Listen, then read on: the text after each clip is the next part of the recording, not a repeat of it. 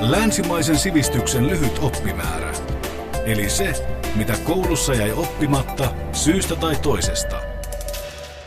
Taidehistorian professori Kirsi Saarikangas. Me puhutaan funktionalismista ja sitä kautta asumisesta ja kaupungistumisesta. Jos aloitetaan funktionalismista, kuinka se tuli Suomeen ja alkoi näkyä arkkitehtuurissa täällä? Funktionalismi tuli Suomeen yleisen käsityksen mukaan 20-luvun lopulla ja 30-luvulla ja vaikutti sitä aivan erityisesti asumiseen oikeastaan vasta toisen maailmansodan jälkeen. Funktionalismihan on itse asiassa tosi laaja il- ilmiö ja, ja se on osa kansainvälistä modernismia, joka muotoutui ennen kaikkea, ajatellaan 20-30-luvulla maailmansotien ensimmäisen ja toisen maailmansodan välisenä aikana. Keski-Euroopassa, Ranska, Saksa, Hollanti oli keskeisiä tässä, tässä alkuvaiheessa ja se, se koostuu itse asiassa hirveän monista moderniksi tai modernistiseksi nimitetyistä suuntauksista, jotka ennen kaikkea niin kuin tapahtuu arkkitehtuurin ja muotoilun alalla. Ja Pohjoismaissa tätä uutta arkkitehtuuria alettiin sitten nimittää funktionalismiksi. Mutta funktionalismilla on tietenkin sit paljon pidemmät ja modernilla modernin asunnon ja kaupunkitilan muotoutumisella on tietenkin paljon pidemmät juuret, jotka menee 1800-luvun loppupuoleen ja ajatuksiin siitä, miten ympäristö vaikuttaa ihmisiin ja asukkaisiin ja lisääntyneeseen kaupungistumiseen ja teollistumiseen ja sillä tavalla elämän modernisoitumiseen. Ja tässä niin kuin alkuvaiheessa silloin 1800-luvun loppupuolella oli enempikin väestötieteilijät ja erilaiset asuntoreformistit, jotka, jotka mietti uudenlaista terveellisempää asumista kuin arkkitehditkin, mutta vois, tiety, tietyllä tavalla niin nämä funktionalistiset aatteet mullisti kaupunkitilan sitten, sitten niin kuin 1900-luvun aikana. Suomeen funktionalismi tuli, tuli silleen isosti 20-luvun lopulla ja monet nuoret arkkitehdit oli innokkaita tämän uuden suuntauksen puolesta puhujia, mikä on siis ihan tavallista, koska yleensä aina sitä kritisoidaan niin kuin edeltävän polven tuottamaa arkkitehtuuria, mutta et, et tässä on niin yhdisty sit myös tietenkin 1800-luvulla jo alkaneet niin teollistuminen ja rakennustapojen, rakennustekniikoiden muuttuminen, teräsbetoni on, on niin tosi tärkeä tässä. Et jos nyt tämmöisiä virstanpylväitä on Suomessa, niin 29 Turussa järjestettiin Turun messut, jossa siis esiteltiin kaikenlaista maatalous koneista arkkitehtuuriin ja siellä tuotiin näitä Suomessa näitä funktionalismin ajatuksia tehtiin tunnetuksi ja sitten Tukholmassa vuonna 30 järjestetyt Tukholman, Tukholman näyttely oli sellainen tavallaan yksi pohjoismaisen funktionalismin tai modernin arkkitehtuurin keskeinen tapaus ja sitten taas asuntoon liittyen Helsingissä järjestettiin samana vuonna 30 sitä aika pian tämän Tukholman näyttelyn jälkeen pienasunnon rationalisointinäyttely, jossa tuotiin näitä asumiseen liittyviä asioita esille. Ja se, miksi mä nyt tässä puhun, funktionalismi rakennettiin sitten kau- kauhean paljon muunkin, siis teollisuusrakennukset oli tärkeitä tässä uudessa arkkitehtuurissa ja rakennettiin julkisia rakennuksia paljon, kuten esimerkiksi kirkkoja. Ja sitten Suomessa nämä, tämä osuuskauppaliike oli tär- tärkeä, koska rakennettiin paljon uusia esimerkiksi näitä viljasilloja ja muuta, ja sillä tavalla nämä funktionalismi levittäytyi nopeasti 30-luvun aikana jo maaseudulle. Mutta siis se, missä se erosi niin kuin voi sanoa radikaalistikin aiemmasta arkkitehtuurista oli, se, oli että siinä niin kuin asuminen ja asunto tuli ja nimenomaan tämmöinen pienasunto, tavallisten ihmisten asumin, asunto tuli arkkitehtuurisuunnittelun keskiöön ja keskeiseksi huomion kohteeksi. Kerroit tuossa, että funktionalismi tuli Suomeen kunnolla vasta toisen maailmansodan jälkeen. Kuinka se sitten näkyi täällä? Joo, funktionalismi tosissaan tuli silleen isosti Suomeen vasta toisen maailmansodan jälkeen asumiseen. Se oli mukana, siitä keskusteltiin paljon 30-luvulla, mutta, mutta 30-luvulla olleen laman takia, niin sitten rakentaminen tietysti kohtaa ta- taukos muutamaksi vuodeksi ja Funkkiksen ajatukset näkyivät niin semmoisessa puoliavoimessa korttelirakenteessa, esimerkiksi Töölön kaupungin osassa, jota rakennettiin silloin ja puhutaankin töölöläis Funkiksesta, jossa Funkiksen tiettyjä ajatuksia tuotiin niin kuin siihen korttelikaupungin rakenteeseen eikä niihin kaupungin ulkopuolelle rakennettuihin alueisiin. Mutta et, ja sitten rakennettiin esimerkiksi Olympiakylävuoden Helsingin lähelle. Se on niin kuin ensimmäisiä isoja puhtaasti funktionalistisia asuntoalueita, joka rakennettiin 39-40, mutta sittenhän ne olympialaisetkin peruuntuja oli vasta sodan takia, oli vasta vuonna 1952, mutta kaikista, kaikista isoimmin ja laajimmin voi ajatella, että ne funktionalistiset ja ajatukset ja ajatukset modernista asunnoista tuli Suomeen itse asiassa jälleenrakentamisessa ja, ma, ja ne toteutui ensimmäisenä maaseudulla ja ne toteutui rintamamies taloissa eli jälleenrakennuksessa käytetyissä monille tutuissa puolitoista kerroksisissa omakotitaloissa, joiden tilajärjestys poikkesi vahvasti maaseudun silloisesta, silloisista asumistavoista ja joita jo rakennusaikanaan kutsuttiin maaseudun funktionalismiksi. Eli niissä taloissahan on alakerrassa kylläkin suhteellisen tasakokoiset erilliset keittiö, olohuone ja makuuhuone, ja se poikkesi tästä va- valtavasti tästä tupakeskeisestä asumisesta, ja sitten Ullakolle saattoi myöhemmin rakentaa kaksi hu- huonetta lisää tai käyttää niitä kesähuoneina. Näihin taloihin liittyi keittiökalusteiden standardisointi ja niiden myötä aloitettiin itse asiassa koko suomalaisen rakennusteollisuuden ja rakentamisen standardisointi ja luotiin yhtenäinen normi ja mittajärjestelmä ja niiden sitten tämän asumismallin pohjana oli tietenkin vahvasti se äidistä, lapsista ja isästä koostuva perhe. Oli siis kysymys suuresta mullistuksesta. Millainen ihmiskäsitys funktionalismiin liittyy? Kuinka funkkiksen ihmiskäsitys erosi aikaisemmista ihmiskäsityksistä?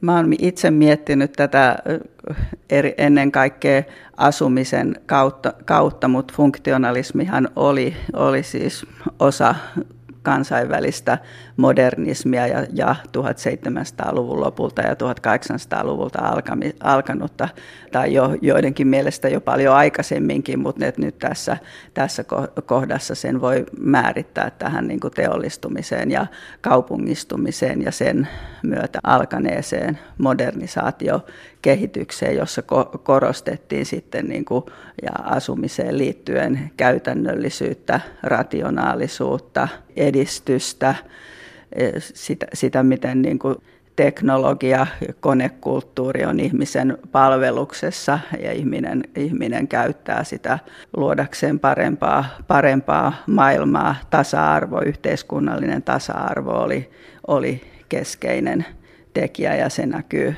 nämä kaikki näkyy sitten hyvin vahvasti asumisessa, että, että funktionalistinen asunto, minimiasunto suunniteltiin tällaiseksi niin kuin luokattomaksi, eli tavallaan kaikille, kaikille ihmisille kaikkialla sopivaksi perus minimiasunnoksi. Ja minimiasunnon käsite oli hirveän, hirveän keskeinen tässä. Yle Puhe. Taidehistorian professori Kirsi Saarikangas. Jos sitten puhutaan vielä asunnoista, eli näistä kodeista, nykyään tosiaan kodit ovat Suomessa melko samanlaisia tai samankaltaisia sosiaaliryhmästä riippumatta, mutta näin ei siis ole ollut kovin kauaa. Joo, näin ei ole ollut kauaa, että oikeastaan tämä iso muutos tapahtui Suomessa niin kuin toisen maailmansodan jälkeen, että se funktionalistinen asunnon ihanne, joka muotoutui luvulla Se oli siis, on siis asunto, jossa ihanteellisesti on keittiö, olohuone ja makuuhuone tai makuuhuoneita, jossa keittiö on, on niin suhteen on pienehkö, olohuone on muita huoneita suurempi ja sitten on yksi tai useampi makuuhuone, jotka on myös aika pieniä. Ja tää, tää, tässä ollaan niin tietyllä tavalla siellä funktionalismin yti, ytimessä, eli sitä, että eli, et, et yhtä tehtävää vastaa yksi tila, eli keittiö on tarkoitettu ruoanlaittoon ja kotitaloustöihin, olohuone ja siinä ihanneasunnon tapauksessa perheen yhdessäoloon ja makuhuone tai makuhuoneet on sitten näitä yksityisiä tiloja. Ja ihanteellisimmillaan olisi ollut jo sitten jo 1800-luvun lopun asuntohygienistien miele, mie, mielestä, että niin kuin vanhemmilla ja lapsilla ja mieluiten vielä tytöillä ja pojilla erikseen on omat makuuhuoneet, mutta Suomessa tähän ihanteeseen ruvettiin pääsemään vasta 80-luvulla. Niin tämä oli se ihanne asunto, joka määriteltiin silloin 230-luvulla ja, ja se määriteltiin sitten yhtäältä, yhtäältä tota, ratkaisemaan kaupunkien asunto-ongelmaa.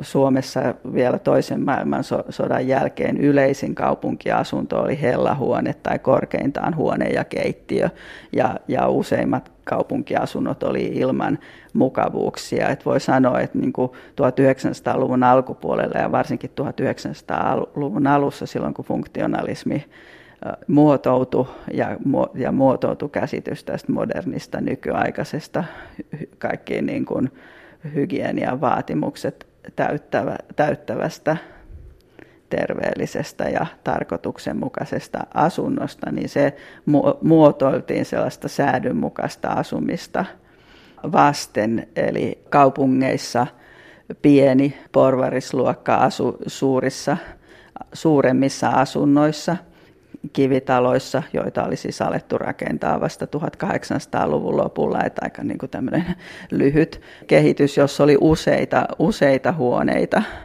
saattoi olla niin joka jakautui tavallaan tämmöiseen erilliseen kotitalousosastoon, eli keittiöön ja palvelijahuoneisiin, ja joita niin kuin paljon niin kuin palvelusväki pyöritti, ja sitten pihan puolella oleviin ja vähempiarvoisiin makuuhuoneisiin tai makuuhuoneeseen, ja sitten niin kuin keskeistä oli ne kadun puolen sosiaalisen kanssakäymisen ja enempi tämmöiset edustustilat, olohuone, ruokasali, saattoi olla niin kuin useampia tällaisia edustus tiloja. Makuuhuoneita ei välttämättä ollut kovin monta, että silloin ei ollut mitään tämmöistä ihannetta niin kuin omasta makuuhuoneesta jokaiselle perheenjäsenelle tai eri ryhmille, että saattoi olla lastenhuone ja, ja aikuisten huone.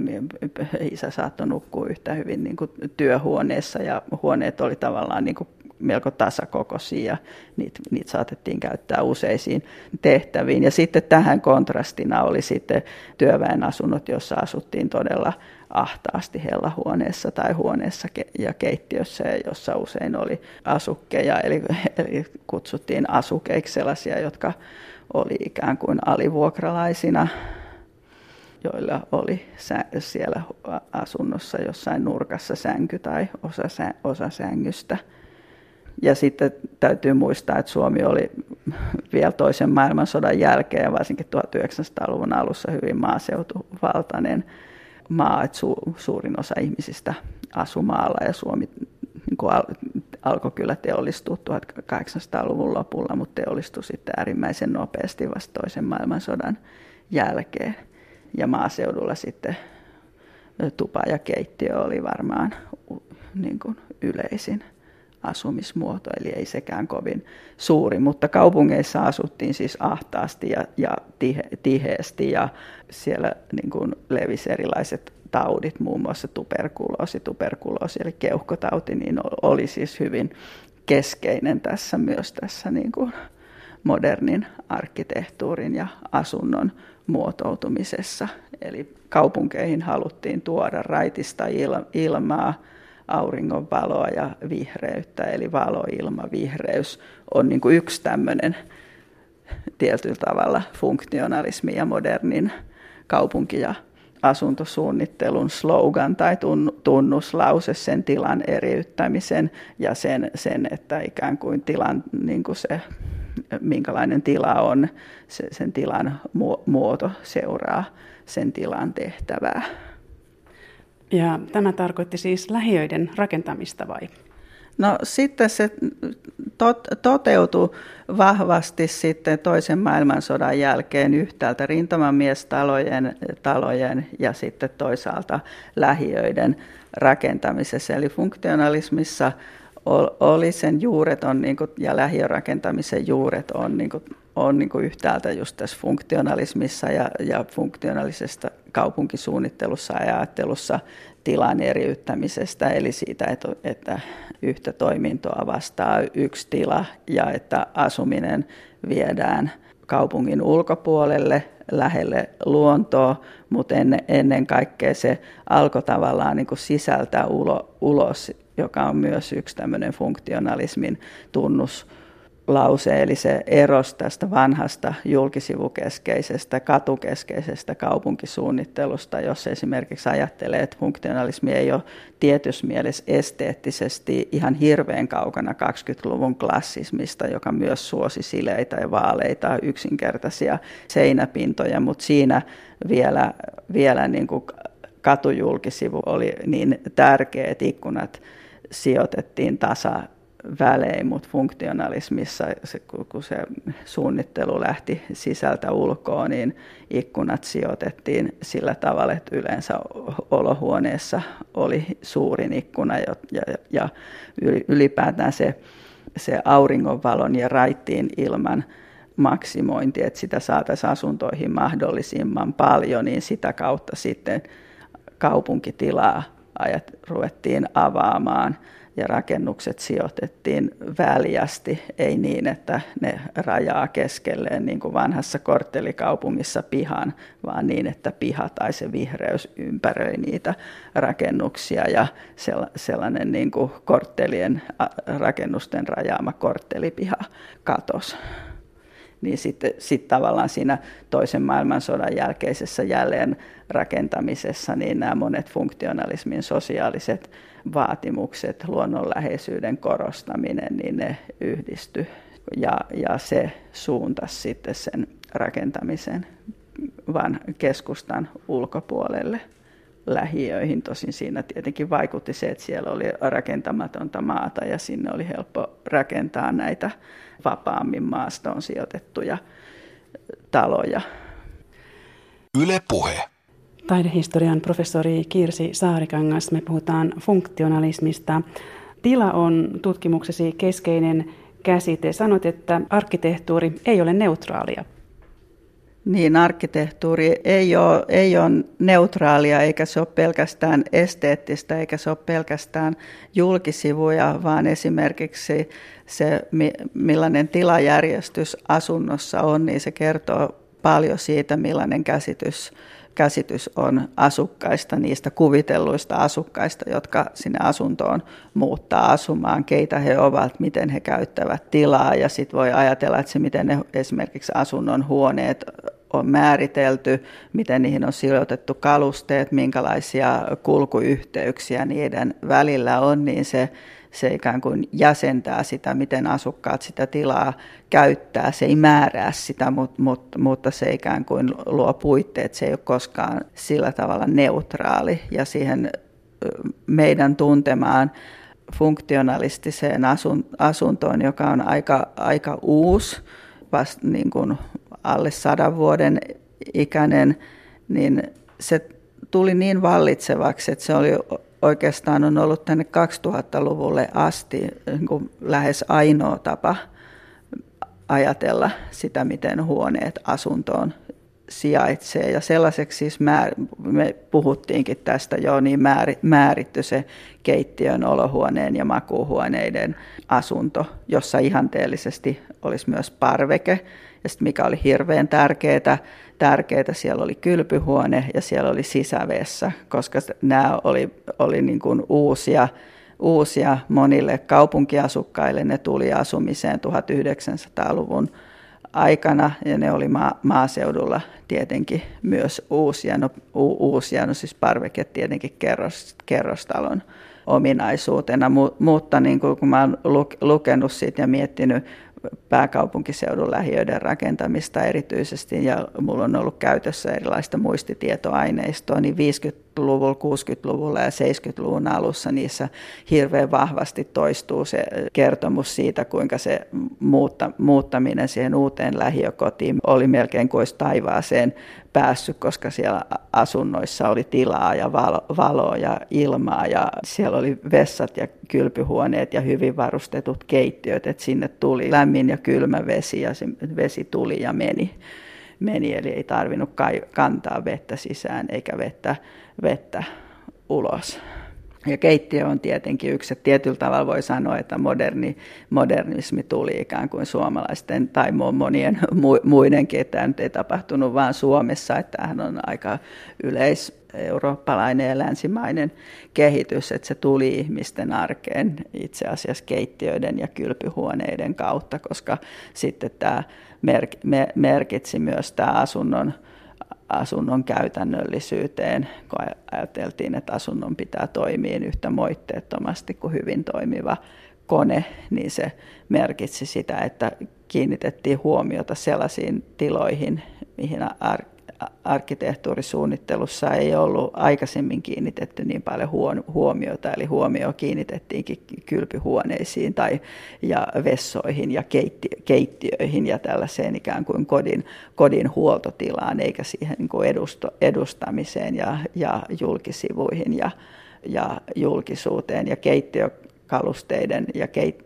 kotitaloustöiden järjestämisen miettiminen oli hirveän hirveän tärkeää ja tavallaan kun asunto- ja arkkitehtuurisuunnitteluun tuotiin tällaiset tieteellisen rationalisoinnin menetelmät ja sama, samoilla metodeilla kun tutkittiin te, tehdastyötä, niin tutkittiin sit kotitaloustöitä ja suunniteltiin keittiökalusteita ja rationalisoitiin ja standardisoitiin niitä ja asuntoihin tuli siis valmiit kiinteät keittiökalusteet, jotka niin kuin edelleenkin on, on, kun ostaa esimerkiksi hankkii uuden asunnon, niin siellä on kaikki keittiökaapit ja vastaavat. Ja tätä työtä tehtiin niin kuin vahvasti niin kuin 20-30-luvulla ja sitten jatkettiin toisen maailmansodan jälkeen ja aikanakin. No sitten tietenkin sen ajan sukupuolikäsityksistä kertoo ja siitä, siitä, että mitkä tehtävät kuuluu kenellekin. Kertoo se, että, että näiden kalusteiden ja standardien mitoitukset perustu, perustu niin Suomessa suomalaisen naisen keskipituuteen, kun muuten niin kuin standardisointi ylipäätään liittyy vahvasti moderniin arkkitehtuuriin ja tutkittiin erilaisia mitoituksia ja standardeja, niin silloin tietenkin lähtökohtana oli se keskiverto. Ihminen oli perustu niin kuin mie, miehen ruumiiseen ja miehen ruumiin mittoihin, mutta, mutta kotitaloustööt ikään kuin ajateltiin tällä tavalla sukupuolittuneesti kuuluvan naisille ja, ja, ja sitten samalla tämä niin kuin edelleen tuotti sitä ajatusta ja, ja määritti niitä naisen, naisten työksi. Mutta tämä oli myös sellainen alue, millä, mi, mi, missä sit monet naisarkkitehdit ja sisustusarkkitehdit työskenteli. Jos sitten puhutaan funktionalismin perinnöstä, kuinka se näkyy tänä päivänä elämässämme? Kyllä kai se näkyy niin kuin aika vahvasti siinä, millaisissa asunnoissa me asutaan. Että kyllähän se, niin kuin tässä on ollut jo puhettakin, se keittiön, olohuoneen ja makuuhuoneiden muodostama asunto, on ollut aika pitkään normi.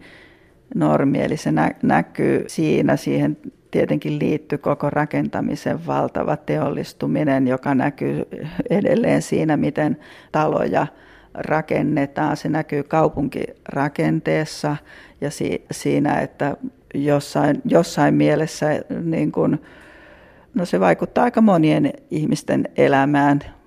Jollain tavoilla laskettuna neljäsosa suomalaisista asuu lähiöissä, jotka on siis rakennettu 50-luvulta 80-luvulle suunnilleen, suunnilleen ja siinä näkyy vahvasti nämä tilan eriyttämisen ajatukset, ajatukset kaupunkitilan tasolla.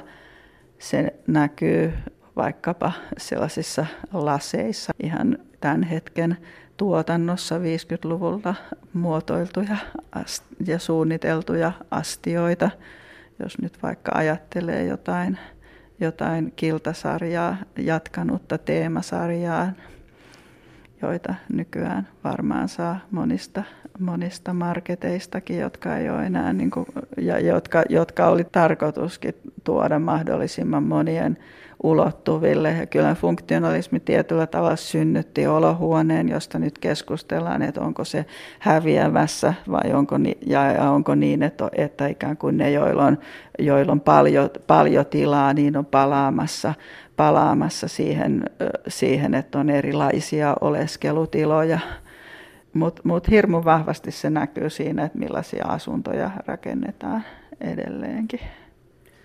No millaista kritiikkiä funktionalismia vastaan voisit esittää? Varmaan voi ajatella, että, että funktionalistinen, sitähän on hirveän paljon kritisoitu ja mä yritän tässä nyt enempikin ymmärtää sitä, sitä, sitä että minkä takia, minkä takia ruvettiin suunnittelemaan sellaista kaupunkitilaa ja sellaisia asuntoja, asuntoja kun alettiin suunnittelemaan, mutta se mikä, mikä siinä ehkä on herättänyt eniten kritiikkiä on se niin kuin yhtäältä sen vahva usko siihen, miten arkkitehtuurilla voi muuttaa maailmaa ja ikään kuin se modernismiin liittyvä edistys ja kehitysusko, mutta ja myös se, myös se niin kuin yhden, yhdenmukaisuus, että, että samanlainen, samantyyppinen arkkitehtuuri sopii kaikkialle maailmaan. Ja sitten kun se yhdistyi siihen, että samaan aikaan niin kun rakentaminen teollistui ja laajeni valtavasti, niin ei ehditty enää miettiä, että onko nämä niin hyviä, hyviä ja hyvänlaisia, hyvänlainen tapa rakentaa. Se valta, mittasuhteet niin paisu, paisu ihan valta, valtaviksi ja se tietynlainen niin kuin yhden, yhdenmukaisuus ja samanlaisuus, niin Suomessa nyt ei, ei, ei edes varmaan ole sellaisia niin ääriesimerkkejä toteutettu kuin, kuin maailmalla jossain muualla. Ja se, mikä siinä myö, myöskin on, on niin kuin, mihin voi suhtautua aika kriittisesti, on se vahva sellainen niin kuin historiattomuus ja, ja, ja pelkästään niin kuin nykyisyyteen ja tulevaisuuteen katsominen, mutta oikeastaan sinne tulevaisuuteenkin katsottiin vain sen nykyisyyden perspektiivistä ja ajateltiin, että se mikä on niin kuin nyt uutta, niin on aina, aina uutta.